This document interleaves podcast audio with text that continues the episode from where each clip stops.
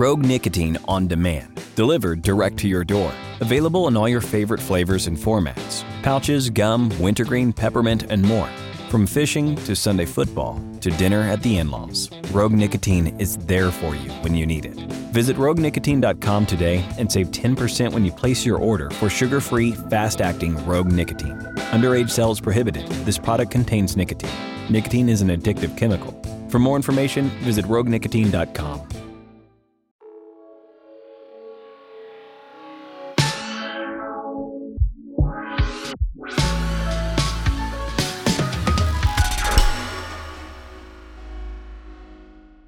Bentornati su Movie Space a distanza, non sappiamo fare le cose, le facciamo male già di solito, in queste condizioni anche peggio.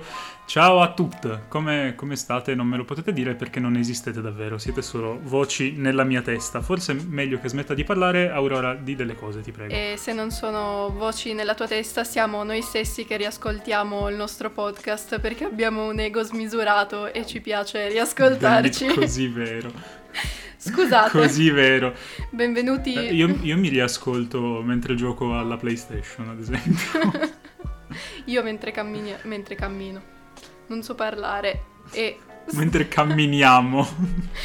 Vabbè, tu e le tue altre 100 personalità. Beh, più o meno con lo spirito, dato che ci telefoniamo ogni volta che camminiamo, più o meno... Così vero. Beh, come potreste aver capito, questa è la prima puntata dopo che l'Apocalisse è tornata a colpire durissimo l'esistenza ed è la prima puntata che registriamo a distanza e quindi niente, farà probabilmente schifo perché stiamo registrando da due microfoni diversi, in due posti diversi, avrò pochissimo tempo per montare le cose, quindi sarà tutto molto low quality, però con tanto affetto, amore e poche competenze, come al solito.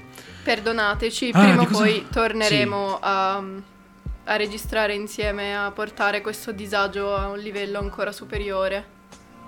È molto vero, anche se oggi probabilmente sarà una puntata molto disagiata perché si parla di cose. Di cosa parliamo oggi? Parliamo di Masaaki Yuasa, ma prima vi parliamo un po' di cosa abbiamo visto in queste settimane, ma ovviamente non vi diciamo tutto perché abbiamo visto, a causa del lockdown, almeno io ho visto talmente tante cose che ne uscirebbe soltanto una puntata inutile e molto noiosa in cui io urlo, perché sì, quindi... Ok, ci sono i miei gatti che litigano mentre registriamo, io non so cosa devo fare con quelle due bestie. Vabbè, inizia tu che io sono curioso di sapere cos'è la cosa del segreto che mi stai tenendo segreta da giorni. Continui a telefonarmi dicendomi ho iniziato questa cosa che ti piace ma non ti dico che cos'è e io ti odio. Sì, sono una persona orribile, lo so, lo sappiamo tutti, lo sapete tutti. Comunque, per prima cosa vorrei parlarvi veramente in breve di Shira, dato che la puntata in cui ne parlavamo per circa 15 minuti è andata cancellata, è finita nell'oblio. È vero. Puntata tra l'altro di un'ora e mezza, se non più, in cui parlavamo di Bong, ma prima o poi la rifaremo. Comunque Shira, sì. Che nel frattempo ho finito, è una serie di animazione, un reboot della serie degli anni 80 e molto bella, molto consigliata per una serie di motivi di cui vi parleremo in un episodio prima o poi, perché ho veramente troppo da dire per poterlo riassumere in 30 secondi, però è molto bella, c'è molta diversità di ogni genere, quindi yes. Sì, concordo pienamente, l'ho iniziata a un certo punto della mia esistenza, in una delle varie notti insonni che a quanto pare funestano la mia vita. E ho visto le prime 3 stagioni, mi pare di essere arrivato alla fine della terza e ho tutte le intenzioni di continuare appena avrò di nuovo la capacità di guardare delle cose senza esplodere. Adesso se mi mettete davanti a un video esplodo, letteralmente, in 1000 pezzettini di coriandoli di schifo.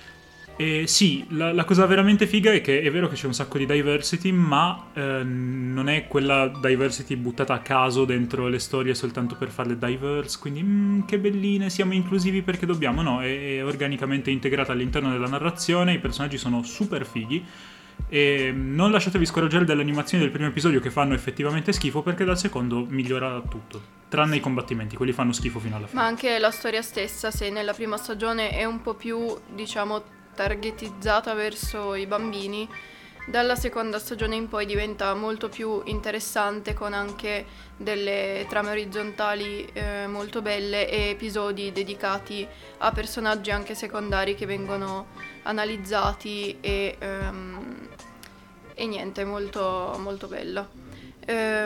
Oltre a questo, come dicevi, è una serie che molto spesso viene spammata, diciamo, nell'ambiente della comunità LGBT per le sue tematiche, quando queste in realtà sono presenti ma non vengono, diciamo, esaltate in modo macchiettistico o, diciamo, soltanto per attirare spettatori della comunità. Secondo me è integrato in modo molto organico all'interno della serie. Ho parlato in un modo così serio. Sì, infatti. Basta. La serie non è così, cioè la serie è stupida, tra l'altro. Tra l'altro, okay. Io la guardo perché è bella, nel senso, io ogni volta che c'era la sigla, dato che l'ho guardata principalmente quando ero ancora nel mio monolocale da sola, ogni volta la cantavo fortissimo la sigla, quindi... Ma la sigla in italiano? Sì. Io ho peccato. È brutta. Lo so che è tipo una unpopular opinione e rischi di essere linciato per questa cosa, ma non mi piace. No, sono d'accordo che non sia bellissima, però è come la sigla di Yu-Gi-Oh per me nel cuore, nel senso, le voglio bene. La sigla di Yu-Gi-Oh è un capolavoro, stai zitto. La sigla di Yu-Gi-Oh è... Fra, mi dispiace, cioè, anzi, per fortuna non hai mai sentito la sigla di Yu-Gi-Oh in mia presenza, perché io proprio ho bisogno di picchiare qualcuno quando sento quella sigla, talmente mi piace. Violenze domestiche. Sì. Comunque, ora vi parlo... Allora, tra l'altro, sì, ci saranno un sacco di questi momenti di disagio perché non so parlare, però se ci segui... La smetti di procrastinare, che voglio sapere che cos'è la cosa del segreto, per favore. Stavo per dirla, ma invece... procrastino. No, muoviti, ti prego. Per fare un piccolo annuncio pubblicitario, ovvero seguiteci su Instagram a @movie_space_. Perché pubblichiamo tutti i giorni nelle stories dei consigli di fumetti consigliati da me e di serie animate consigliate da Fra. Questi stessi consigli anche lungometraggi. Sì. Questi stessi consigli li trovate anche parlare anche sui nostri profili personali e niente, basta. Io sono _abara_basso mentre Aurora è dead_pixel. Sì. Sì, potrebbe non corrispondere al vero, ma disclaimer, let's check it. Tra l'altro trovate ovviamente tutto nella descrizione, nelle note dell'episodio, cioè, solita roba, dai, come al solito. Oggi puntata chill perché non so esistere, ho dormito 3 ore stanotte, 4, non lo so. Parla, dimmi le cose. Benvenuti in un podcast in cui i vostri podcaster preferiti parlano della loro vita di merda invece che parlare delle cose di cui dovrebbero parlare nel loro podcast. Vero. Ma se ci, il mio sogno. Se ci continuano ad ascoltare dopo tutto questo disagio vuol dire che ci vogliono bene. Sì, grazie amici. E ovviamente intendiamo noi stessi che ci riascoltiamo dopo. Mi dici cos'è la cosa del mistero? Sì, per ora favore? La dico. Ho iniziato questa serie che Fra mi ha consigliato davvero tante volte ed è Tales from the Loop. Ah, sì, cazzo! Mi hai assordato. Scusa. La trovate su Prime Video. È una serie fantascientifica molto, molto bella, in 8 episodi, e tratta da delle illustrazioni di un tizio molto bravo, di cui mi hai prestato Simon pure Stalenag. L'artbook. Ah, è vero. Sì, infatti. Che non è l'artbook da cui è tratta Tales from the Loop, ma quello uscito dopo, mi pare. Electric Dreams, comunque. E ogni episodio... diciamo che non è consecutivo a quello precedente, ma racconta una storia a sé, seppur i personaggi bene o male siano comunque sempre collegati. È ambientato in una città nell'America degli anni '80, in questa città esiste il Loop, che è una macchina costruita per esplorare i segreti dell'universo. Insomma, senza dire. E non vi spiegheranno mai nulla di più. No, infatti. E adoro questa cosa, onestamente. E oltretutto ho scoperto che prima di fare la serie avevano fatto un gioco di ruolo e adesso lo voglio tantissimo e aspetto che lo traducano in italiano, perché secondo me è meglio. Fine. Torcetti, hai diritto di dare i torcetti se l'hai finito. Mi manca l'ultimo episodio, però... è bello l'ultimo episodio. Però gli altri sono più, cioè ce ne sono. Però ecco, belli. La cosa che mi ha stupito di più di questa serie è che qualitativamente è veramente ottima, sia la fotografia che la regia che la colonna sonora. La colonna sonora l'ho adorata, molto spesso c'è, soprattutto nelle scene iniziali o finali, c'è molto poco parlato e molta colonna sonora, molta musica, ed è forse la cosa che mi è piaciuta di più. Oltre al fatto che per seguirla mi ha proprio obbligato a, appunto, seguirla senza fare altro, perché sono una persona orribile, di solito faccio altro, e però non me ne pento assolutamente. Quindi non so, devo ancora vedere l'ultimo episodio, però per ora per me 4,5 se non addirittura 5 torcetti su 5, perché mi è piaciuta davvero molto. Nice. Beh, è tipo la mia serie preferita, penso, in assoluto. Cioè, ha tipo scalzato la maggior parte delle serie TV bellissime della mia esistenza, insieme a una manciata di altre, tra cui, vabbè, ovviamente Breaking Bad, Scrubs e Twin Peaks. E sì, per me sono 5 torcetti su 5, facili facili. È una delle cose più belle che la serialità abbia prodotto, penso. Sono d'accordo. Oltretutto, non lo so, personalmente la reputo, per quanto siano due cose veramente molto diverse, sia per messa in scena, tematiche, che per lunghezza, al livello di Twin Peaks. Nel senso, mi sta piacendo, mi è piaciuta quanto mi è piaciuto Twin Peaks. Yes. Sì, anche a me. Devo dire che quando l'avevo iniziata non ero completamente convinto. Perché non lo so, era un periodo in cui Amazon non era ancora molto forte sugli originals e quindi ero un po' reticente. Dopo averla vista, e le ho dato fiducia soltanto perché la prima stagione di The Boys mi aveva fatto impazzire, devo dire che sì, cioè è una mina. Se vi piacciono le serie ma faticate a seguire le serie molto lunghe, vi piacciono i racconti antologici, vi piace la fantascienza, è la vostra manna. E a me piacciono tutte queste cose, e quindi sì, ho volato altissimo. Non so, ogni episodio mi sembra quasi un film autoconclusivo e molto particolare. Basta, non mi ricordo cos'altro volevo dire, però mi è piaciuta. Ecco, a me il primo episodio non ha convinto. Non so perché, non mi ha semplicemente convinto molto. Dal secondo sono impazzita e ho detto wow, la amo.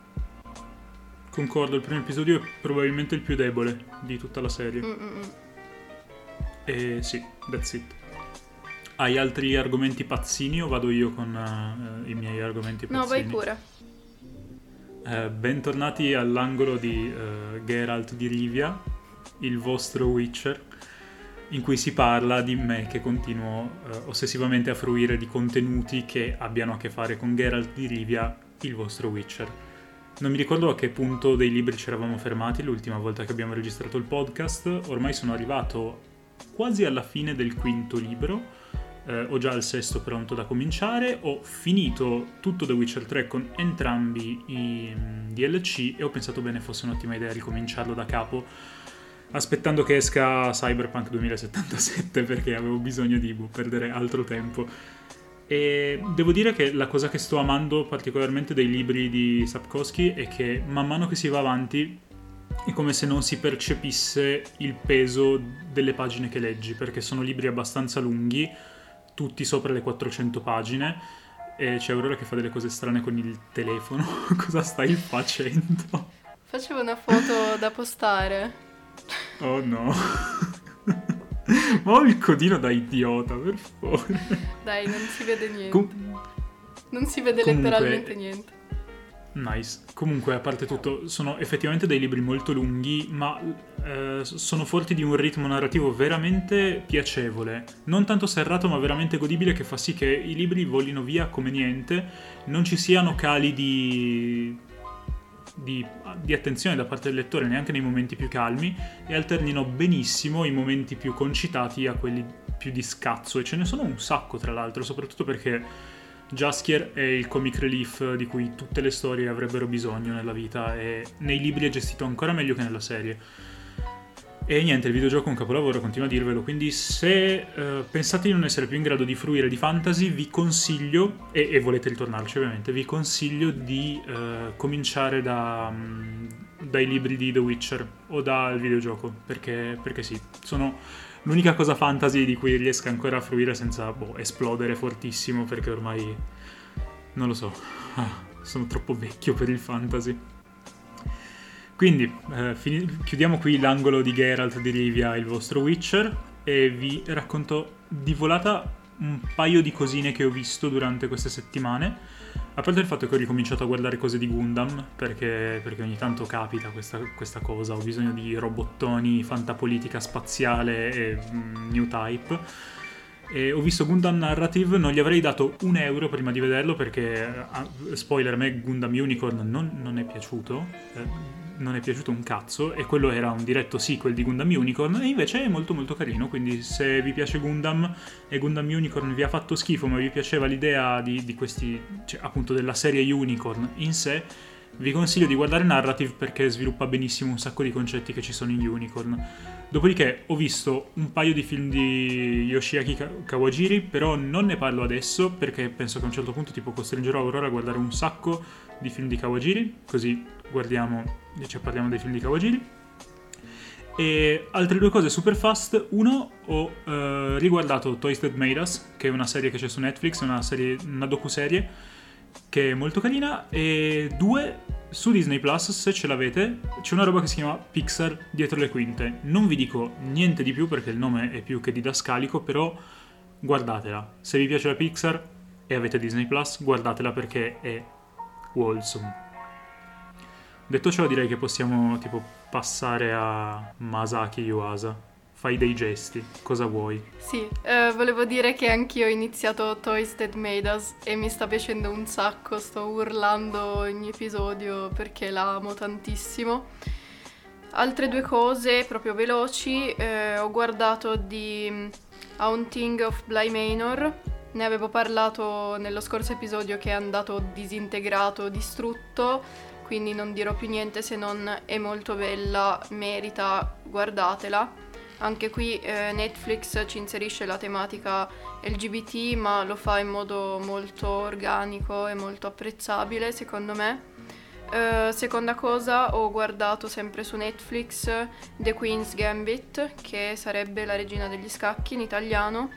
Anche lì mi ha stupito perché diciamo che quando Netflix o comunque molte persone spammano una serie nuova ovunque, di solito è perché è un po' merda, e invece questa mi è piaciuta molto, diciamo che mi ha intrattenuto anche a livello proprio di regia, l'ho trovata interessante, con delle inquadrature che ero tipo wow, Wes Anderson è tornato e ha fatto gli scacchi, chissà. Comunque sicuramente si nota l'ispirazione, e fine. Io vi lancio in faccia ancora una cosa di volata sempre su Netflix che purtroppo non ci sta sponsorizzando, ovvero il remake 3D del primo film di Pokémon, ovvero Mewtwo colpisce ancora, trattino, l'evoluzione. Ora, se avete visto il Mewtwo colpisce ancora, quello originale, mi pare del 98, probabilmente avete avuto un'infanzia bellissima, primo, e secondo, lo amate alla follia, quindi avevo un po' paura di approcciarmi a questa roba perché avevo paura che appunto ammazzasse un mito dell'infanzia, che tra l'altro è l'unico film dei Pokémon veramente bello, gli altri sono intrattenenti ma fanno un po' schifo, cioè diciamocelo a cuore aperto. Ecco, stranamente, a parte le espressioni facciali di Ash che sono una roba improponibile, non so che problemi avessero con animare proprio solo quello, per tutto il resto il 3D funziona benissimo, cosa che non avrei mai detto. L'azione è super fluida, il film ricalca in maniera fedelissima all'originale, aggiungendo giusto un paio di cose qui e lì, soprattutto grafiche, che lo rendono veramente godibile, soprattutto se vi manca vedere per la prima volta quel film, cioè il film originale. E boh, nel senso, mi ha dato delle good vibes, quindi ve lo consiglio molto. E poi, boh, sono i Pokémon. A chi è che non piacciono i Pokémon? Io vi odio se non vi piacciono i Pokémon. Lo guarderò. Nice. Epico Bene. Momento silenzio dove io bevo il caffè, Aurora si fa i cazzi suoi. Stavo guardando di cosa parlare. Comunque direi che possiamo passare al tema vero di questa puntata, ovvero Yuasa e le sue serie. Io che urlo fortissimo per la prima metà del podcast. Same. Bene. Masaaki Yuasa è un tizio che fa delle cose, come tutti. Rogue Nicotine on Demand, delivered direct to your door. Available in all your favorite flavors and formats. Pouches, gum, wintergreen, peppermint and more. From fishing to Sunday football to dinner at the in-laws, Rogue Nicotine is there for you when you need it. Visit roguenicotine.com today and save 10% when you place your order for sugar-free, fast-acting Rogue Nicotine. Underage sales prohibited. This product contains nicotine. Nicotine is an addictive chemical. For more information, visit roguenicotine.com. Rogue Nicotine on Demand, delivered direct to your door. Available in all your favorite flavors and formats. Pouches, gum, wintergreen, peppermint, and more. From fishing to Sunday football to dinner at the in-laws, Rogue Nicotine is there for you when you need it. Visit roguenicotine.com today and save 10% when you place your order for sugar-free, fast-acting Rogue Nicotine. Underage sales prohibited. This product contains nicotine. Nicotine is an addictive chemical. For more information, visit roguenicotine.com. Tizi al mondo che fanno delle cose. Capita che a volte le sue cose siano belle e qualcuno le guardi, e capita che a volte le sue cose non lo siano e non le guardi nessuno. Non è vero, le sue cose sono tutte belle, perché è pazzo e fa le cose belle. Questa è la mia introduzione bellissima su Masaaki Yuasa e penso che potremmo anche chiudere qui il podcast, perché vi ho assolutamente riassunto questa persona. Alzo le mani, cioè voglio dire, vi diciamo che è bravo, voi non... Prendete questo pane quotidiano e andate a guardarvi tutte le opere di Yuasa, compresi noi che dovremmo vederle tutte perché non le abbiamo viste tutte. Sì, esatto. Comunque, Masaaki Yuasa è un regista di anime nonché animatore che si è formato in Madhouse sotto l'egida di Yoshiaki Kawajiri e Rintaro e tutta la bellissima gente che c'era in Madhouse, e poi ha pensato dopo un po' di tempo di fondare una sua casa di produzione anime che si chiama Science Saru, che fondamentalmente continua a produrre principalmente i suoi anime più altra roba sparsa, e ha uno stile molto molto riconoscibile di cui di sicuro parleremo più avanti. E c'è da dire che è veramente uno dei migliori registi anime attualmente in circolazione, ai livelli di... anche se non arriva proprio a quei livelli lì, ma siamo quasi ai livelli di Hideaki Anno, e penso che ormai abbiate capito che tipo di timore reverenziale ci sia in questo podcast quando si nomina Hideaki Anno, quindi è un paragone potente ma sì, calzante. Sì, è un po' il dio del nostro mondo. Sai, l'innominato, sai, proprio lui. Ah, una persona così depressa. E Masaaki Yuasa potreste non conoscerlo perché, soprattutto se non siete dei super weeb, perché ha fatto degli anime che non sono tra i più famosissimi dell'universo, a parte uno che è stato poi l'anime che l'ha fatto mega conoscere anche al pubblico più generalista, perché appunto avendo uno stile molto particolare tende a fare anime molto particolari, ed è assurdo agli onori di cronaca quando ha cacciato fuori Devilman Crybaby, perché punto primo Devilman Crybaby è un capolavoro, punto secondo è Devilman, che è una delle cose letteralmente più famose del mondo anime manga, e punto terzo è andato diretto su Netflix, quindi l'hanno visto tutti quelli che guardino cartoni in generale, e meno male perché è veramente bello, ed è proprio da Devilman che partirei. Sì, sono d'accordo. Comunque volevo anche dire che secondo me se una persona si sta iniziando ad avvicinare al mondo dell'animazione giapponese, forse Yuasa non è il primo regista che consiglierei, perché e non so, secondo me è più adatto a chi ha già, diciamo, un po' più di esperienza in questo ambiente e un gusto già un pochettino più consolidato, così. E lo stesso Devilman Crybaby secondo me non è adatto a tutti i palati, o almeno prima ti devi un po' avvicinare di più a questo tipo di estetica, di tutto, sia dal punto di vista proprio appunto estetico dell'animazione e dei disegni che della storia stessa. E... sì, anche perché Devilman è un seinen, mm-hmm. è anche un seinen abbastanza crudo, quindi magari non fate iniziare un vostro amico da Devilman Crybaby perché magari poi non resta vostro amico, ecco. Sì, se volete che per certo rimanga vostro amico oppure no, ma saprete che è stata la scelta giusta, nel caso fatelo iniziare da Evangelion. Sì. Aiuto, ti sei bloccato. È andata giù la linea, però ha continuato a registrare. Ok. Stavo dicendo che se vogliono far cominciare un loro amico o una loro amica a guardare anime, non è una frase in italiano, ma hai capito, e vogliono essere sicuri che quella persona valga la pena di continuare ad averla nella propria vita, conviene partire da Evangelion, e se non gli piace lo possono mandare a fanculo per sempre. No, non fatelo. Fatelo, unico metro di giudizio per giudicare gli esseri umani. No. Comunque... parlando di Devilman, è un adattamento animato del manga di Go Nagai, appunto Devilman, e appunto è stata distribuita su Netflix. E dobbiamo riassumere la trama, sì. Almeno le premesse, poi tutta la trama direi di no, e direi che non facciamo neanche una sezione spoiler su Devilman perché è irrilevante secondo me. Mm-hmm. Sì, sono d'accordo.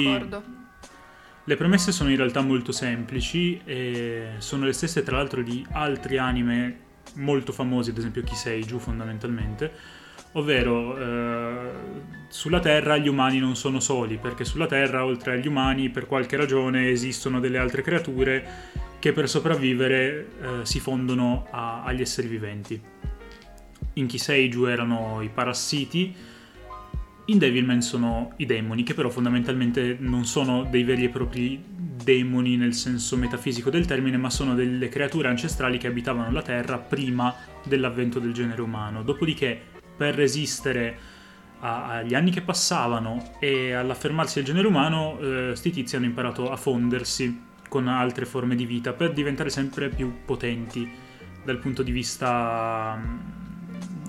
del combattimento, cioè diventare proprio più performanti e più aggressivi. La loro società è una società molto aggressiva, continuano tipo ad ammazzarsi a vicenda because reasons, e poi niente, a un certo punto sti tizi sono finiti fossilizzati per ragioni che sono un po' spoiler all'interno della trama, e a un certo punto si liberano e da lì ricominciano a riempire il mondo fondendosi con gli umani, possedendo gli umani fondamentalmente. E che succede? Per scongiurare la minaccia demoniaca, Akira Fudo, il protagonista di Devilman, grazie manco tanto alle direttive del suo amico d'infanzia Ryo Asuka, si fonde con uno di questi demoni, uno potentissimo, Amon, e però riesce, grazie al suo cuore buono fondamentalmente, a dominare la volontà malvagia di Amon e a diventare non un umano posseduto da un demone, ma un Devilman, ovvero un umano che riesce a sfruttare la potenza del demone per i propri scopi, per combattere contro i demoni veri e propri. Da lì parte la trama. Sì. Sì, quindi nel corso dei vari episodi c'è questo, diciamo, questa lotta tra i demoni e i Devilman e gli esseri umani, che gradualmente si rendono conto dell'esistenza, scoprono l'esistenza dei demoni e iniziano, soprattutto verso la fine della serie, una vera e propria guerra contro di questi.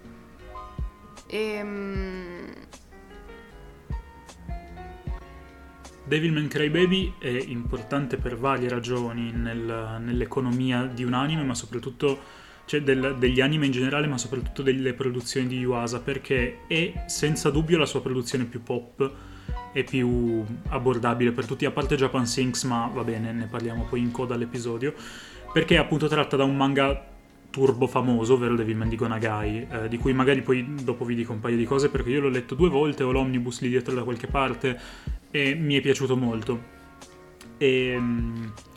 È molto importante però per Yuasa in particolare, oltre che per appunto il suo aspetto pop, anche perché fondamentalmente in quest'anime Yuasa riversa tutta la sua poetica, se di poetica si può parlare quando si parla di animazione, comunque tutto il suo estro stilistico, perché ci sono tutti quei tropes tipici delle narrazioni di Yuasa che poi ritroviamo un po' dappertutto fondamentalmente, ovvero...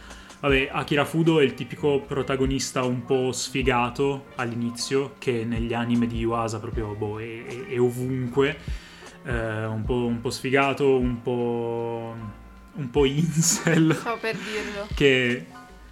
Che cerca la sua strada, che cerca in qualche maniera di riscattarsi, e uno dei modi in cui lo fa è la corsa.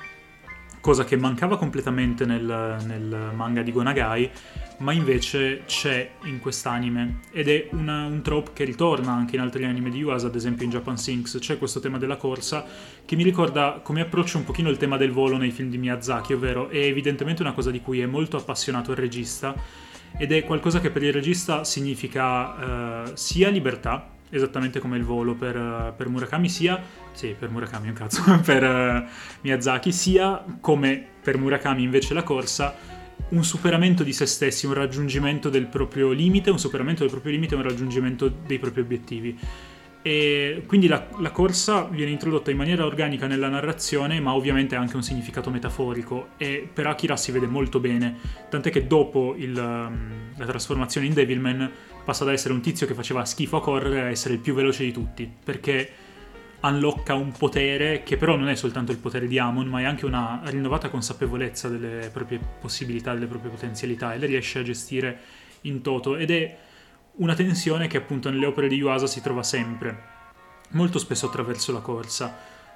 Sì, poi secondo me è molto interessante in Devilman anche proprio oltre al tema della corsa una sua declinazione particolare, che è quello della staffetta, la staffetta che è una corsa che però si fa in gruppo, in 4 persone, e ci si scambia il coso, come si chiama?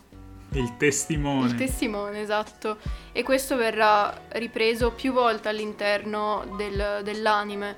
Oltretutto una cosa che a me è piaciuta moltissimo di Crybaby è il fatto che ogni elemento che ti introducono, anche soltanto nei primi episodi, viene sempre in qualche modo ripreso, e ogni strada che prende trova poi la sua conclusione, un suo riscontro, o comunque acquista un senso nel corso dell'anime, che comunque non è molto lungo, è di soli 10 episodi, però riesce a farlo benissimo, e questo è sia il tema iniziale del perché corro, che è una domanda che più personaggi si fanno, e ciascuno di loro alla fine nel corso della sua storia personale, del suo sviluppo, troverà una risposta, o forse no, però comunque ci sarà sempre una risposta data a noi come spettatori.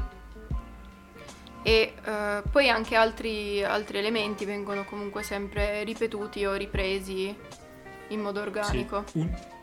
Uno su tutti è il Crybaby del titolo, che è completamente assente nel manga originale di Go Nagai, ma si concretizza in questo adattamento animato, perché fondamentalmente Akira piange un botto, piange continuamente, ogni volta che qualcuno soffre lui in qualche modo lo percepisce e piange, e questo porta il buon cuore di Akira su un altro livello, perché se nel manga di Go Nagai Akira era semplicemente una persona buona e quindi resisteva ad Amon, qui Akira, che è una persona incredibilmente empatica ma a dei livelli inumani fondamentalmente, ed è grazie a questa sua particolare predisposizione, a questa sua forte motivazione interiore, che riesce a dominare Amon. Ed è una cosa che di per sé sembra così buttata lì, ma in realtà è un foreshadowing di tutto il percorso dei vari altri Devilman che ci saranno all'interno della serie, perché sì, ci sono altri Devilman. E tutti i Devilman riescono ad assoggettare la volontà del demone che cerca di possederli soltanto quando sono mossi da una forte motivazione interiore che è fortemente radicata e legata alla loro personalità, che li rende completamente diversi da ogni altro essere umano all'interno dell'anime. E Akira ovviamente ne è l'esempio migliore, però è bello che Yuasa si sia preso la briga di declinarlo poi su ogni singolo Devilman, non lasciando cadere questa cosa nel nulla. In più è molto bello che il tema principale, legato a un protagonista che fondamentalmente passa dall'essere un incel sfigatissimo, Shinji, a diventare un ciaddone super potente con le ali che gli escono dalla schiena e il potere, sia il pianto, perché sai, tipo tutta quella faccenda dei maschi che non piangono, ecco no, qua anche quando diventa un super ciaddone ultrapotente lui continua a piangere perché fa parte di lui e va bene così. È figo. Sì, esatto, nella stessa parte anche finale, non ricordo se è il penultimo, sì, penso sia il penultimo episodio, c'è proprio una scena in cui lui è Devilman, nel senso che è trasformato in demone e piange. Questo fa cambiare il punto di vista delle persone, degli esseri umani che vedendolo come demone lo stavano attaccando e stavano attaccando altri esseri umani per paura che questi fossero demoni. E quindi in questo gruppo di persone in cui all'inizio vi è diffidenza, paura, odio e anche discriminazione verso il diverso, vedendolo piangere cambia qualcosa. Il primo a notare questo cambiamento, a incorporare questo cambiamento è un bambino e viene seguito dagli altri bambini, e questo riprende un po' il pianto suo di quando era bambino all'inizio della serie. E sì, anche questo viene sempre risolto, ogni cosa, anche il tema del piangere non viene semplicemente lasciato così o inserito soltanto per dare una sfumatura particolare al personaggio, ma trova un senso all'interno di tutta la narrazione. Sì, tra l'altro il fatto che sia proprio un bambino ad avvicinarsi ad Akira per primo in quel contesto rende Devilman una sorta di messia apocrifo, diventa a tutti gli effetti una figura cristologica, perché fondamentalmente lui è il primo a conciliare i due mondi, e è il primo a soffrire, a prendersi carico del male di entrambi i mondi, ed è il primo a essere pronto a sacrificarsi per il bene di entrambi i mondi, è pronto a fare tutto quello che deve fare perché possa regnare la pace. Ed è esattamente come tipo nei Vangeli, tipo i bambini sono quelli che Gesù vuole che vadano a lui, così Akira viene avvicinato dai bambini. C'è ovviamente un forte simbolismo religioso biblico sparso un pochino dappertutto in questo anime, per due ragioni principali: uno perché c'era già nel manga, e due perché è una gigantesca fanfiction di Evangelion, ma quello arriviamo dopo. E quindi sì, fondamentalmente ancora di più che nel manga, e già nel manga questa cosa era molto forte, il Devilman di Akira Fudo è una figura cristologica, una figura messianica, redentrice. E la questione è che nel manga era gestito in maniera molto più simbolica, perché Go Nagai è un nerd della Bibbia, e delle cose bibliche, della roba dantesca, di quel tipo di ordinamento lì, mentre Yuasa è una persona molto sensibile e quindi l'ha gestita da un punto di vista molto più empatico, emotivo e umano, tra virgolette. Ed è interessante, è interessante leggere il manga e vedere l'anime, perché sono due opere molto simili ma molto diverse, che compiono due movimenti intellettuali molto diversi, ma raggiungono alla fine lo stesso fine, ed è molto molto bello. Sono gestite tutte e due molto bene e si armonizzano, quindi è uno dei pochi casi in cui l'adattamento è molto diverso dall'opera originale, ma è altrettanto bello, se non di più. Sì, una cosa che mi è piaciuta molto è anche come vengono trattate le diverse morti nel corso della serie animata, nel senso che ci sono ovviamente moltissime morti, e però sono anche diverse in qualche modo, nel senso che molte sono strazianti e molto anche dolorose, nel senso che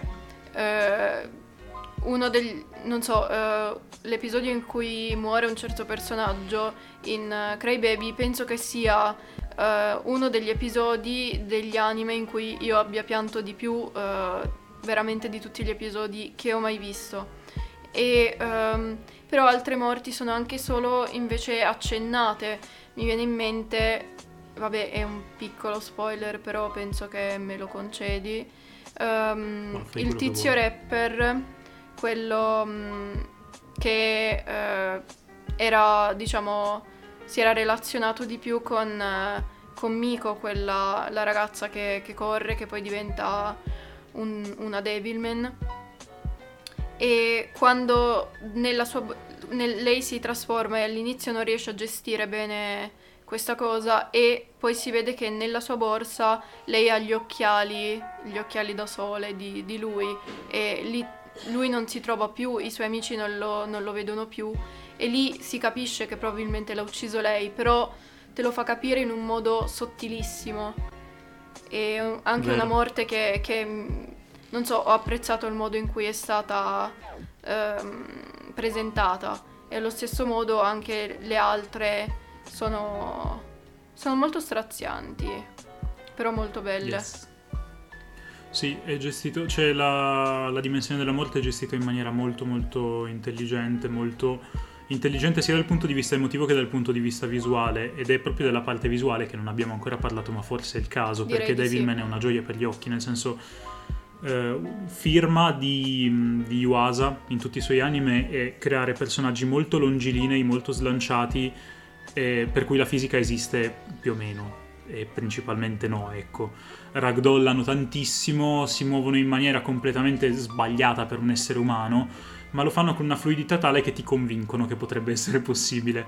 In Devilman questa cosa è portata all'ennesima potenza, e soprattutto nelle scene di combattimento, nelle scene più dinamiche, ce ne sono un botto, cioè la fisica scompare, cioè non c'è proprio più, ma in una maniera super armonica, super fluida, che ti rende tutto incredibilmente piacevole. Oltretutto, a differenza di altri anime di Yuasa, in questo in particolare c'è un gioco di inquadrature, soprattutto legate alla figura di Devilman, quindi inquadrature prese dal basso, e un gioco di luci che citano di tutto e di più, tipo da Carpenter con i neon contrastati ai film dello studio Ghibli, a un sacco di altra roba, che è veramente super studiato. E... Rogue Nicotine on Demand, delivered direct to your door. Available in all your favorite flavors and formats, pouches, gum, wintergreen, peppermint and more. From fishing to Sunday football to dinner at the in-laws, Rogue Nicotine is there for you when you need it. Visit roguenicotine.com today and save 10% when you place your order for sugar-free, fast-acting Rogue Nicotine. Underage sales prohibited. This product contains nicotine. Nicotine is an addictive chemical. For more information, visit roguenicotine.com. Rogue Nicotine on Demand, delivered direct to your door. Available in all your favorite flavors and formats, pouches, gum, wintergreen, peppermint, and more. From fishing to Sunday football to dinner at the in-laws, Rogue Nicotine is there for you when you need it. Visit roguenicotine.com today and save 10% when you place your order for sugar-free, fast-acting Rogue Nicotine. Underage sales prohibited. This product contains nicotine. Nicotine is an addictive chemical. For more information, visit roguenicotine.com. Esteticamente è veramente qualcosa che merita di essere visto, perché è talmente bello che difficilmente lo si vede in altri anime, cioè è un livello di qualità che ti ricordi, ti resta in mente. E ok, cioè è vero che Yuasa tende a essere una persona molto quality, a parte in Japan Sinks, ma ne parliamo dopo. Però qua penso che raggiunga veramente il suo apice, non tanto a livello di innovazione, perché come vedremo tipo nell'anime di cui parliamo dopo l'innovazione vola altissima ed è probabilmente stilisticamente più bello, ma a livello proprio di gestione delle risorse. Qui siamo a un altro livello, con i soldi che gli hanno dato per la produzione è riuscito a fare delle cose che ma neanche lo studio Kara, penso. Sì, sono completamente d'accordo. Tutto nella messa in scena, dalla composizione, perché ci sono alcune composizioni di alcune scene che sono veramente da lasciare senza parole. Mi viene in mente, non so, la testa di Miki nei fiori. Quella, non so, mi ha fatto urlare e farà urlare chi chi non l'ha visto e si becca un mega spoiler. Scusate. Damn it. Vabbè, non ho detto perché poteva essere qualunque cosa. La testa con il corpo, ovviamente, raga. Pensavo stessi per dire tipo la composizione della prima trasformazione di Devilman. Invece hai tipo tirato il mega spoiler, vabbè. Credo che sia la mia scena preferita, insieme comunque anche a quelle del primo episodio della sabba. Tutte al neon, sono bellissime, sono bellissime. La mia scena preferita a livello di composizione, io non ve la dico perché sono una persona che non fa gli spoiler, ma è nell'ultimo episodio. Vabbè, ed è la mia preferita ovviamente perché, esatto, è una citazione enorme a Evangelion, e qui volevo arrivare alla parte Evangelion di questo anime perché poi c'è anche dopo. Allora, Hideaki Anno per gli Eva, in particolare per alcuni angeli, si è ispirato tantissimo al design di Devilman. L'Eva 01 e Devilman in tantissime cose, dalla posizione alle movenze a determinate parti del corpo e Devilman. La questione è che è evidente, non solo da questo anime ma anche in altri, che Yuasa sia un mega fan di Evangelion, perché buona parte dei suoi protagonisti sono Shinji fondamentalmente, o dei suoi personaggi comunque ricalcano molto di quanto visto in Evangelion, e soprattutto c'è qua, avendo la possibilità di prendere da un'opera a cui Evangelion si è ispirato, ha pensato bene di ispirarsi a sua volta a Evangelion e citare The End of Evangelion nell'ultima puntata in vari modi, a più riprese, ed è meraviglioso come si sia partiti dal primo Devilman, che ha ispirato Evangelion, che ha ispirato Crybaby, e non lo so, c'è una circolarità particolarmente bella in tutto questo. E a proposito di circolarità, potremmo quasi pensare di muoverci verso il prossimo anime. Sì, direi di sì. Quindi, innanzitutto dovremmo dare un voto a Devilman Crybaby. Ah, sì. Vai con i torcetti. Ah, vabbè, palesemente 5 su 5. È un capolavoro. Concordo e sottoscrivo. Quindi, prossimo anime, consigliato. Basta. Prossimo... Sì, tra l'altro lo trovate su Netflix. Sì, infatti. Easy. Prossimo anime che anche trovate su Netflix è The Tatami Galaxy del 2010, sempre con Yuasa in regia, ovviamente, se no non sarebbe una puntata su Yuasa. Ops. Yes. Produzione della Madhouse. E che dire? Tra l'altro, da quanto si apprende dalle fonti, ovvero internet, Tatami Galaxy è un po' il resoconto romanzato di alcune esperienze vissute dallo stesso autore all'università. Bellissimo, così... Io a questo punto vorrei essere stato suo compagno di università, però, ok. Anch'io. Vabbè... E invece ero Ozu. La storia segue le vicende di uno studente, tra l'altro stavo appunto cercando il nome ma non viene mai nominato, se non sbaglio, non c'è il nome del protagonista. Beh, per comodità lo chiameremo Masaaki. Ottimo.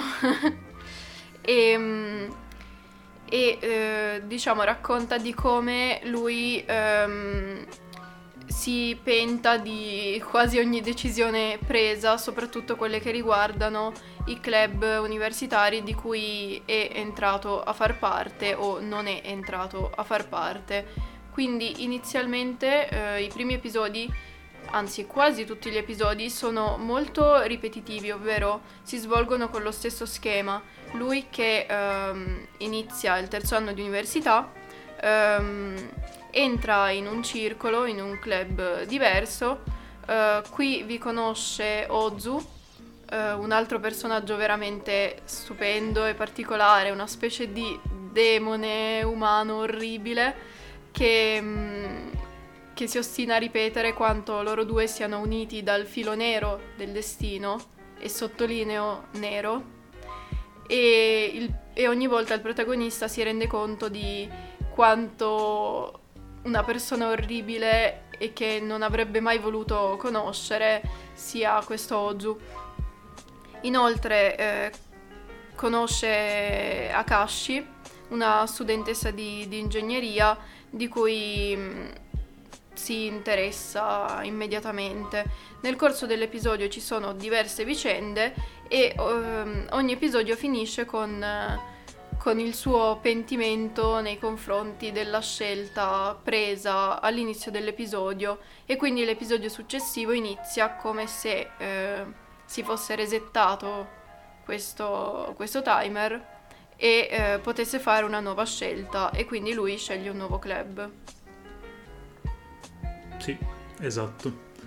E a parte il fatto che Akashi servirà come base per costruire Miki Makimura in Devilman Crybaby, io partirei, prima di addentrarci nella parte più legata alla trama, alla storia, al disagio, dalla tecnica, perché in questo caso è la parte più semplice. A differenza di Devilman Crybaby, a parte il fatto che se Devilman Crybaby non è una buona idea come primo anime, beh, questo qua è assolutamente proibitivo come primo anime, perché primo si trova soltanto in lingua originale sottotitolato e secondo parlano alla velocità della luce, quindi tocca leggere tantissimo e buona parte delle cose che dicono sono molto importanti, non tanto ai fini della trama quanto più ai fini di un numero di minuzie narrative che se ti leggi sono meglio, ecco, cioè se ti leggi è meglio perché cogli più cose ed è più bello.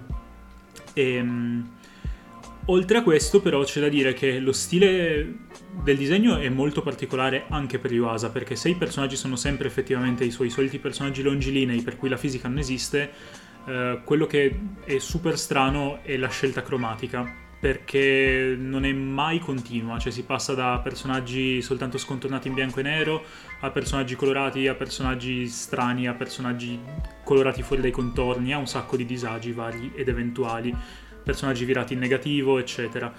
E l'altra cosa particolare è sono gli ambienti, perché buona parte degli ambienti sono effettivamente disegnati. Un'altra buona parte degli ambienti sono fatti in rotoscoping, nel senso che si sono fatte fotografie o riprese di roba in real life e poi sono state ricalcate, e un'altra buona parte degli ambienti sono proprio riprese in real life con sopra dei filtri colorati che le rendano più armoniche all'interno del contesto animato, il che rende fondamentalmente The Tatami Galaxy un anime in tecnica mista, non un anime in tecnica tradizionale, non un anime in 3D, anche se ci sono elementi in 3D, ma un vero e proprio anime in tecnica mista con riprese dal vivo, come The End of Evangelion. E non è l'unica cosa che ha in comune con The End of Evangelion, ma ci arriviamo dopo magari. Mm-hmm. Sì, poi esteticamente ovviamente si nota subito la manina di Yuasa, perché proprio il design e la caratterizzazione dei personaggi è proprio la sua tipica estetica, diciamo. Anche, non lo so, proprio la caratterizzazione, diciamo, dei personaggi, questo dico a livello caratteriale o comunque di personalità, è molto particolare ed è forse una delle cose che comunque mi ha fatto impazzire. Un'altra cosa che ho adorato è proprio questa ripetitività che non è mai noiosa. Forse anche perché parlano velocemente, ti costringono un'attenzione completa, però non so, riesce a rendere questa ripetizione in ogni episodio qualcosa che quasi vai a ricercare, nel senso che ti aspetti già cosa sta per succedere in alcune situazioni, e lo fai però con piacere, nel senso non vedi l'ora che succeda quello che sai che dovrà succedere e non vedi l'ora che ti riesca comunque a stupire nuovamente. Oltretutto i personaggi sono veramente molto particolari, ben caratterizzati, io li adoro veramente tutti perché sono molto strani, comunque molto assurdi ma stupendi. Sì, sono assolutamente d'accordo. Oltretutto, a livello di trama non penso faremo grandi spoiler, però forse toccherà spoilerare il finale, perché si arriva a dei livelli narrativi che vanno trattati, ma per quanto riguarda invece le altre puntate non faremo spoiler perché è completamente inutile, nel senso che in ogni puntata succedono cose nuove, cose super surreali e cose che vi faranno spaccare da ridere mentre le guarderete, però vi renderete anche subito conto che fondamentalmente non sono quello che è importante per l'anime, perché è vero che l'anime è una serie di lui che rigretta le scelte fatte all'inizio della puntata e quindi si riavvolge tutto, ma in realtà non è mai un rimpianto veramente legato alla scelta del club in sé, quanto più è un rimpianto legato al fatto che per l'ennesima volta non è riuscito a raggiungere il suo obiettivo. Il suo obiettivo è essere felice, tra virgolettone, e riuscire a trovare l'amore, che detto così sembra una roba super cheesy e pallosissima, ma in realtà in un altro senso, non nel senso tipo trovare l'amore della sua vita, ma più che altro tipo a rendersi conto di chi veramente gli interessi e di come sia giusto comportarsi in generale nei confronti di se stesso, ma anche nei confronti del prossimo. È proprio una presa di coscienza di sé e del prossimo, e ovviamente per arrivare a questa presa di coscienza, per arrivare a riconoscere le proprie responsabilità, a prendersi le proprie responsabilità, a riconoscere le proprie colpe, deve passare per questa serie di mega deliri e di scelte sbagliate super twisted che lo allontanano ogni volta di più dal suo obiettivo amoroso, che però alla fine non è visto come l'obiettivo della conquista, quanto più come un touch point per poi riuscire a dominare davvero se stesso, a conoscere davvero se stesso, a formarsi come individuo e diventare adulto. Ma anche per il fatto che la presa di coscienza avviene prima e solo grazie a questa presa di coscienza verso se stesso e verso gli altri riuscirà a raggiungere l'interesse amoroso. Quindi è prima di tutto un lavoro su se stesso, prima che sul concetto dell'amore stesso. Sì, il concetto di amore è fondamentalmente il kickstart che lo fa, che lo spinge a lavorare su se stesso. Anche se per buona parte dell'anime lo fa fondamentalmente inconsapevolmente, perché lui rigretta e quindi riavvolge. A un certo punto c'è una presa di coscienza e da lì in poi si vede un cambiamento dentro di lui molto più netto rispetto alle puntate prima, infatti ci si avvia verso la conclusione. E quindi sì, da qui in poi direi che facciamo spoiler, perché io ho bisogno di parlare del multiverso. Sì.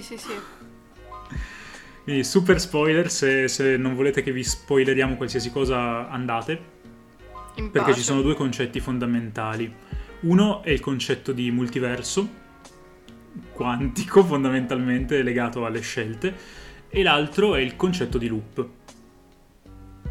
E sono entrambi concetti cari a noi in quanto fan della fantascienza, ma anche a noi in quanto fan di Evangelion, perché sono due cose che conosciamo bene, e quindi se hai da dire delle cose dille, perché io poi partirò con una lunghissima filippica in cui farò paragoni. No, ti lascio. Bene, benvenuti all'angolino del fanboy di Evangelion che trova parallelismi dove non ci sono. Innanzitutto il protagonista è evidentemente Shinji e su questo non ci piove. L'unica differenza è che non c'è la parte della figura paterna, quindi non c'è questo conflitto irrisolto con il padre e non c'è quel senso di inadeguatezza che deriva dal conflitto con il padre, che l'ha sempre ritenuto inadeguato, ma c'è un senso di inadeguatezza quasi più esistenziale, perché il tizio si sente inadeguato, ma si sente nel giusto. Cioè è proprio il meccanismo psicologico che sta alla base degli incel. La gente mi schifa non perché faccio schifo, o meglio, sì, perché faccio schifo, ma dovrebbero passarci sopra, perché in realtà io me lo merito, me lo meriterei. Se solo si sforzassero di passarci sopra, allora io potrei dare tutto quello che ho da dare. Ed è lo stesso principio di Shinji, che se solo mio padre mi parlasse, Asuka mi considerasse. No, Rei fa solo cose buone nei confronti di Shinji. Ma tra l'altro semplicemente questa differenza è per il fatto che Shinji è molto più giovane del protagonista di The Tatami Galaxy, e quindi all'età di Shinji, cioè 14 anni, la figura del padre incide molto di più su di lui e su quello che è la sua personalità, i suoi dubbi e i suoi problemi. In un personaggio come invece il protagonista di The Tatami Galaxy, che vive da solo nella stanza dei 4 tatami e mezzo, importante, fondamentale, e che frequenta l'università e che quindi è fondamentalmente un adulto, il problema dell'inadeguatezza è più esistenziale che legata alla figura del padre. Sì, fondamentalmente il protagonista di The Tatami Galaxy è lo Shinji di End of Evangelion. È una versione di Shinji avanzata che ha già preso coscienza del fatto che l'inadeguatezza è sua e non c'entra niente Gendo e non c'entra niente nulla di quello che è intorno. Se fa schifo è perché fa schifo a se stesso, punto. Non è colpa di Misato, non è colpa di Asuka, non è colpa di Gendo, è so cazzi sua.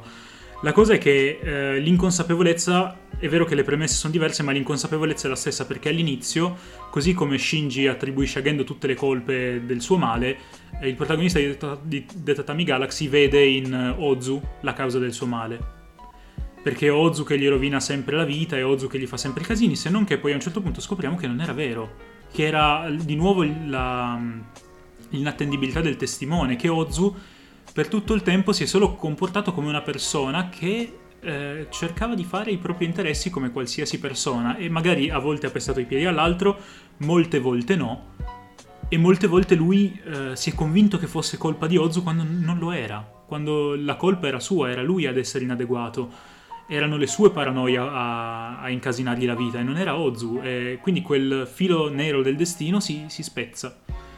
In questa unione tipo deterministica dei due personaggi, Ozu per buona parte dell'anime è una versione opposta di Kaoru, perché Kaoru quando si presenta a Shinji si presenta come fondamentalmente il suo destino, per ragioni che Shinji non immagina, e non era una fanfiction yaoi ma era tipo altre cose. Che peccato. Però... oh no.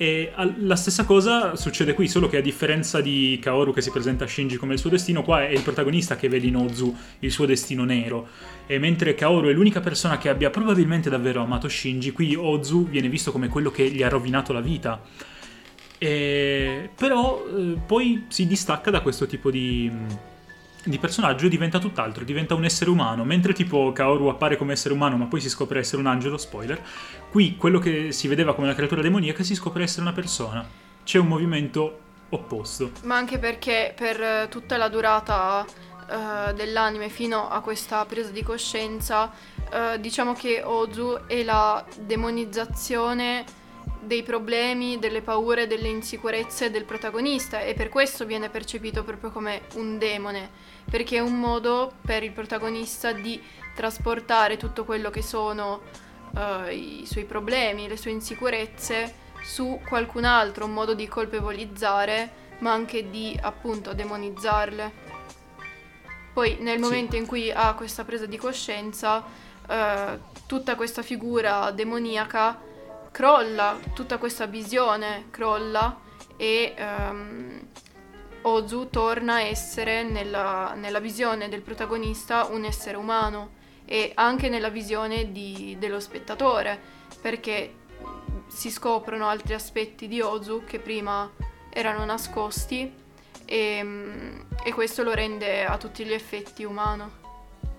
Sì, tra l'altro lo rende un personaggio incredibilmente relatable primo e incredibilmente ben scritto secondo, e per molto tempo Ozu lo vedi più che altro come una sorta di macchietta. Sì, dalla presa di coscienza in poi Ozu diventa un personaggio tutto tondo, ed è fantastico come in 3 episodi, gli ultimi episodi comunque ci sia completamente questo cambio di prospettiva che ti ribalta tutti i preconcetti che ti hai fatto su un personaggio, ti sbatte completamente in faccia quello che quel personaggio è davvero, e tra l'altro è un messaggio sottile che ti dice sì, però le persone, sono probabilmente... Under NASA's Artemis program, Dynetics and Leidos will develop and build a new human landing system, advancing economic opportunities and paving the way for a sustained lunar economy. Learn more at dynetics.hls.com.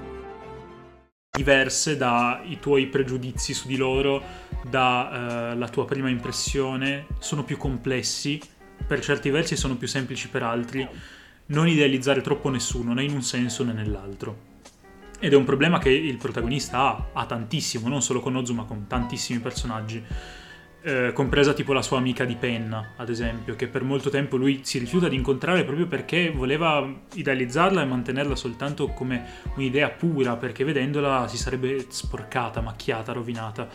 Che simp. Che simp, veramente, che orbiter. La cosa che invece... un altro personaggio che invece è super Evangelion è l'igienista dentale, di cui adesso non mi ricordo il nome, che manco ti sto a dire che è una versione un po' diversa di Misato, perché fondamentalmente è la donna più grande, con un sacco di problemi alle spalle, con un evidente problema con l'alcol, che fa delle cose discutibili nei confronti di persone più giovani, e sì, con altre problematiche che scatenano... C'è altre cause scatenanti alla base del problema, però poi alla fine c'è il punto a cui si arriva è lo stesso. E quindi poi vabbè, quindi sì. Abbiamo la Rei, che è letteralmente una bambola gonfiabile. Kaori, sì. No! Non è vero, è ovvio che tipo la Rei di questa cosa sia Akashi. Sì, lo so, però volevo non memare. È solo una bambola. Rei non è solo una bambola. Smettila di citare Asuka in questa maniera impropria. Ma sono un po' comunque Asuka. Sì, nel senso con quel taglio di capelli non credo proprio. A parte questo, a parte i parallelismi strampalati con Evangelion, che ho voluto fare più che altro per far capire a chi non ha visto quest'anime, anche a chi l'ha visto, che il senso di inadeguatezza che sta alla base è lo stesso. E la conclusione a cui si arriva è più o meno la stessa, con una piccola differenza, perché alla fine cosa succede?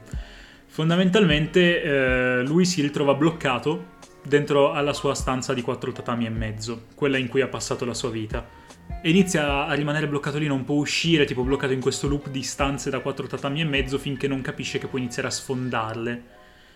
Sfondandole si ritrova in stanze da 4 tatami e mezzo identiche alla sua, ma con delle piccole variazioni. Ogni stanza porta dei segni distintivi che la riconducono a un determinato episodio, a un determinato club che ha frequentato, a una determinata scelta che ha preso. È bloccato in questo loop multiversale quantistico di tantissime stanze, tutte identiche ma tutte diverse a seconda delle scelte che ha fatto. Ogni scelta apre a infinite possibilità, e ogni volta che tu scegli è come se la linea del tempo si biforcasse in infinite altre possibilità, in infinite altre linee del tempo. Così è per lui. Man mano che si muove da una stanza all'altra, cosa succede? Succede la stessa cosa che succede con il perfezionamento dell'uomo. Lui viene messo davanti, in maniera anche abbastanza violenta, perché proprio si schianta contro i muri, in maniera traumatica, con tutti i suoi errori, tutte le sue scelte, tutte... le cose che l'hanno portato lontano, in primis da se stesso e in secondis da Akashi, e a un certo punto dice: ok, basta, fixiamo questa roba, sono pronto a spezzare il loop, sono pronto ad accettare il peso di questa vita imperfetta, sono pronto a vivere comunque. È lo stesso principio che sta alla base di Rei, angelo gigante di luce, che chiede a Shinji se è disposto a continuare a vivere nonostante il fatto che la vita presupponga, oltre alla gioia, anche una dose di dolore. E sia Shinji che il personaggio di The Tatami Galaxy scelgono di vivere, scelgono di tornare alla vita. La differenza qual è? Che mentre il personaggio di The Tatami Galaxy torna effettivamente alla vita e fissa i suoi disagi, perché accetta Ozu per quello che è, accetta tutte le persone che è intorno per quello che sono, perché ha accettato se stesso per quello che è in primis, e finisce, ci pare di capire, insieme ad Akashi, con un vero e proprio happy ending. Shinji, sappiamo tutti com'è la scena sulla spiaggia alla fine di End of Evangelion, ancora stranito, che non riesce a capire se effettivamente quella sia la vita o il loop di dolore.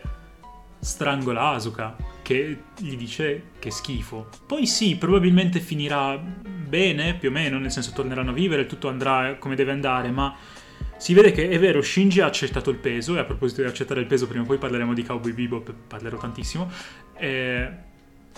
però non ha ancora capito cosa comporta, a differenza del protagonista di Tatami Galaxy, che accetta il peso, capisce cosa comporta ed evolve completamente, però non si lascia indietro niente, non ha bisogno di affermare ancora una volta il suo ego sopra quello di qualcun altro, accetta le cose per quello che sono, vive nel flusso, lo direziona per quanto può, ci nuota dentro per quello che non riesce.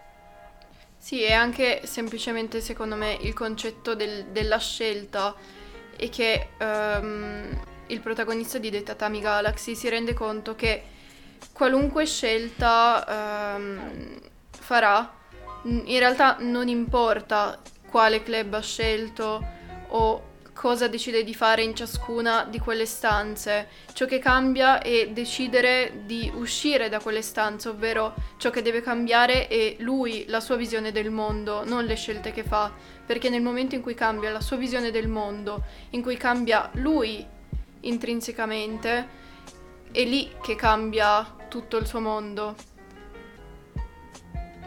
Sono assolutamente d'accordo. E quindi sì, The Tatami Galaxy si trasforma alla fine in un anime incredibilmente esistenzialista in maniera abbastanza unexpected, perché all'inizio ti sembra solo un anime cazzone, ma man mano che vai avanti capisci sempre di più la piega che sta prendendo. E ci riesce bene in ogni cosa, nel senso che quando è un anime un po' più divertente, cazzone, è veramente divertente, è veramente cazzone. Quando prende la piega esistenzialista lo fa benissimo, senza diventare mai eccessivamente pesante o pedante in senso filosofico, cioè resta sempre leggero anche nei momenti più pesanti. Il peso lo senti, il peso delle scelte, il peso del percorso, però a differenza di un End of Evangelion c'è anche tutta una parte leggera, una parte ok, com'è la vita fondamentalmente, che è sia il peso dell'esistenza ma anche un sacco di stronzate, e c'è una buona economia tra le due cose nell'anime, come si spera che ogni tanto ci sia una buona economia tra le due cose anche nella vita, anche perché sennò diventa un casino.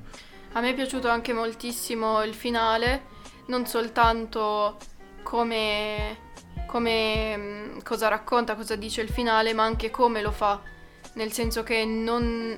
Ad esempio il fatto che il protagonista si metta con Akashi non viene detto esplicitamente, viene lasciato intendere, anzi è lo stesso protagonista a dire qualcosa del tipo che le storie d'amore con lieto fine sono troppo noiose per essere raccontate, e secondo me questo è anche geniale, secondo me è geniale in ogni suo aspetto questo anime, e è subito entrato tra i miei preferiti.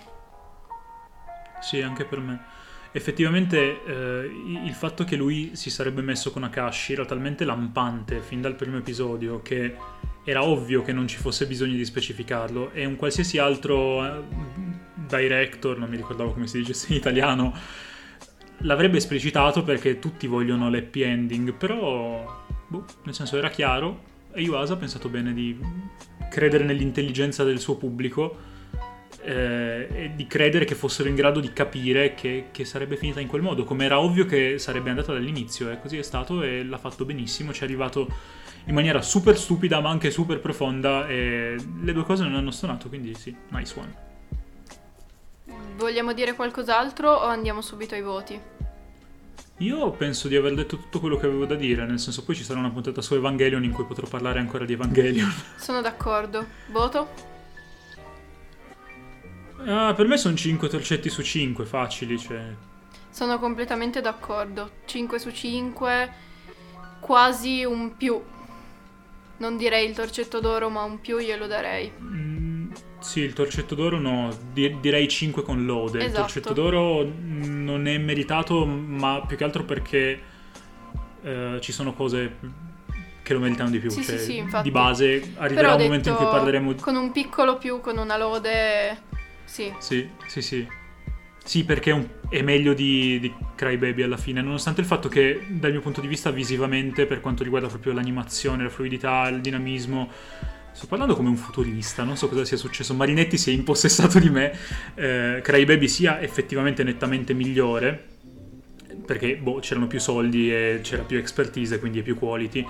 Cioè da dire che questo è super innovativo dal punto di vista tecnico ed è super profondo, bello, fantastico, mega bello, super bello dal punto di vista narrativo, quindi raga, guardatevelo.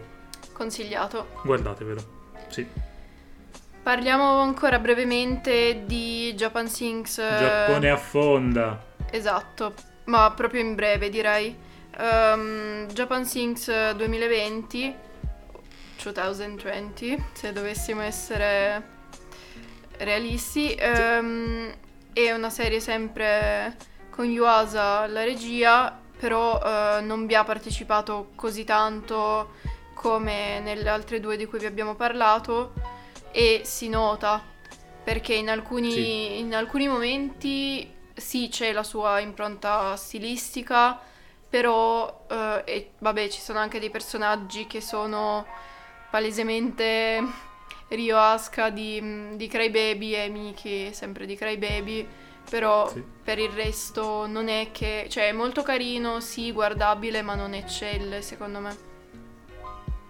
No, sono d'accordo. Tra l'altro è tratto da un romanzo che mi pare che sia degli anni 70 e non ho capito perché i giapponesi abbiano questa malsana ossessione nei confronti del romanzo Japan Sinks, perché è una delle robe più adattate nella storia del Giappone. Tipo in film, robe animate, tipo super adattato per qualche ragione che mi sfugge, perché adesso non so come sia il romanzo, sarei quasi curioso di leggerlo per vedere se effettivamente lo svolgimento della narrazione è un pochino più catchy rispetto alla storia di Japan Sinks 2020, però lo guardi ma non lo guardi, cioè non te ne frega abbastanza niente della storia mentre lo guardi. Ti piace più o meno vedere cosa fanno i personaggi perché nella maggior parte dei casi sono molto stupidi, e perché ha un ritmo strano, nel senso, ma strano nel senso buono, perché è molto chill, nonostante il fatto che succedano le peggio cose, nella maggior parte dei casi è molto chill, e i personaggi hanno delle reazioni umane completamente sbagliate, ma nella maniera più grottesca possibile, che ti rende il tutto, stranamente piacevole. Cioè, io lo guardavo e mi sentivo in pace con l'universo, nonostante il fatto che tendenzialmente quello che era schermo fosse teso e succedessero un sacco di cose orribili, quindi ok. Poi anche le morti dei personaggi sono di nuovo abbastanza frequenti e anche completamente a caso, gratuite, nel senso, e le reazioni a queste morti sono assolutamente da disadattati, non lo so, inumane, nel senso, muoiono i papà è morto, facciamoci un selfie. Muoiono i personaggi dopo nemmeno mezza puntata, nessuno si ricorda più di loro, come se non fossero mai esistiti, e dici ok. Comunque, se non sbaglio, ne avevamo parlato già di Japan Sinks all'inizio di qualche episodio fa, quindi...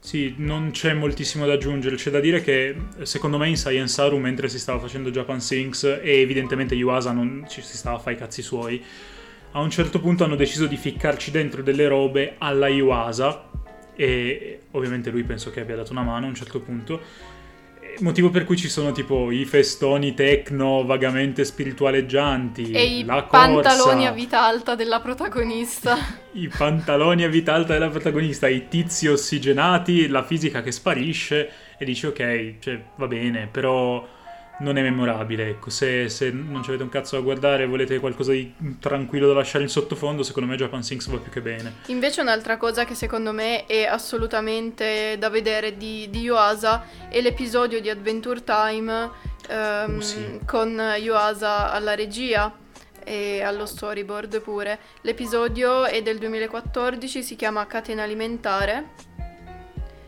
Madonna, bellissimo. È veramente stupendo, ovviamente è un episodio di pochi minuti, quindi non sto a riassumerlo, ma è veramente stupendo, e diciamo che è una specie di trip pseudo allucinogeno sulla catena alimentare. E tra l'altro c'è un bel corto di Yuasa, che non mi ricordo come cazzo si intitoli, lo stavo cercando in questo momento. Ovviamente il professionismo ormai ha raggiunto dei livelli sopraffini, mi pare che si chiami qualcosa tipo Kick Art, però non ne sono così convinto, e ve lo consiglio molto. Tra l'altro si trova, non mi ricordo se su Vimeo o su YouTube, in ogni caso lo trovate facile e merita. Non ho intenzione di dirvi di più, ma vi dico che c'è il wrestling e le suore. Ok, ottimo. La butto lì, c'è il wrestling e le suore.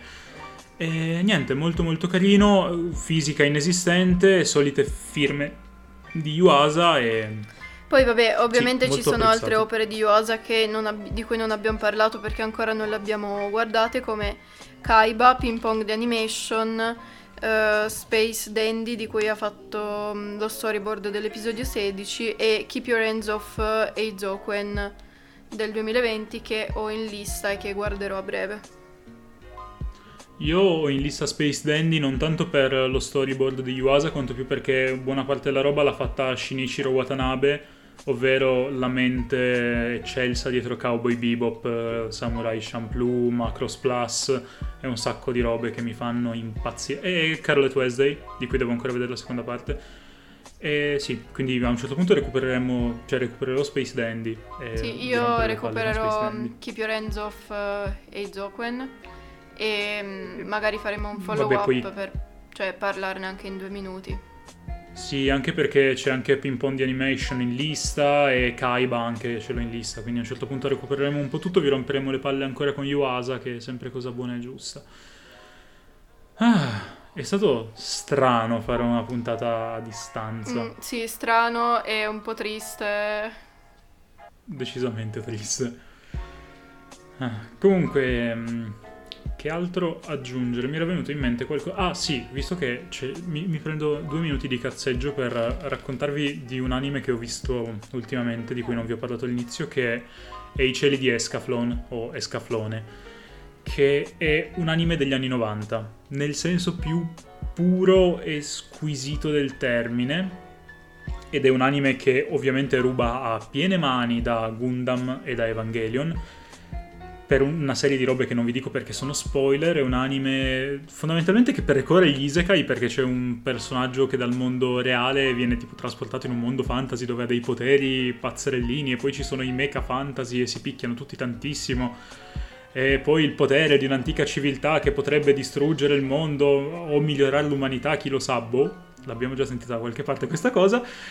E niente, c'è un rip-off di un sacco di roba, ma è carino. A me è piaciuto, mi ha intrattenuto un sacco, l'ho visto in 3 giorni nelle pause da lavoro mentre lavoravo per un evento come social media manager, e ve lo consiglio se non l'avete visto. Così è una di quelle robe che secondo me è tipo da guardare in lockdown, ci sta, perché è abbastanza leggero e non fa venire tipo la voglia di esplodere come, non lo so, Evangelion.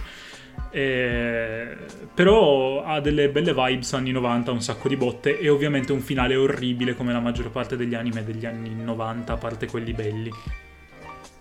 Ok, quindi sì, ottimo, ce l'ho in lista, lo guarderò anch'io. Nice. Detto questo, bene, penso che sia arrivato il momento di salutarci. Sì. Di chiedere ovviamente se vogliono donarci su Ko-Fi. Se volete darci dei soldi, visto che mi è da poco esploso il computer e ho dovuto cambiarlo, e per da poco intendo ieri, anch'io, e ho dovuto portarlo ad aggiustare, quindi donateci dei soldi nel link di Ko-Fi che trovate nel note dell'episodio, oppure nel link tree che trovate nella bio del nostro Instagram, che è @movie_space_. Dopodiché questo podcast sconclusinato di persone che parlano molto male con un sacco di e pause e silenzi imbarazzanti perché non abbiamo più il magico potere dell'editing, lo trovate su tutti i provider di podcast che utilizzino un feed RSS, quindi vabbè, Spreaker, Spotify, Google Podcast, Apple Podcast, Deezer e i provider indiani su cui c'è il nostro amico Rajesh che continua ad ascoltarci in maniera fedele e incrollabile. Ciao Rajesh, saluta tutta la tua famiglia. E poi dove altro ci trovano? Trovate me a @abara__. E sì.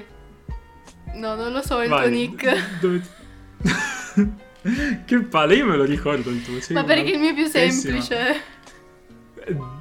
dead_pixel. Ma non so dove metti i trattini bassi, scusa. Ovunque, nel dubbio. Sì, ovviamente trovate tutto in descrizione insieme a un tot delle cose di cui abbiamo parlato oggi. Speriamo di riuscire tipo a registrare altre puntate e lanciarvele in faccia as soon as possible, possibilmente in questo formato, ancora meglio se riuscissimo a farlo di persona. Esatto. Detto ciò, speriamo. Basta. Sono stanco. Same. Ciao. Addio. Addio. È stato bello. Ciao ciao. Non suonerò il kazoo, quindi finirà così, triste, con me che vi dico ciao. Under NASA's Artemis program, Dynetics and Leidos will develop and build a new human landing system, advancing economic opportunities and paving the way for a sustained lunar economy. Learn more at dynetics.hls.com. A different future starts with you. That's why GoDaddy does more than help you find a name. You can create, sell, and get found online, so any small business can drive change or build an empire. We need a new generation of thinking, your way of thinking. Start different at GoDaddy.com.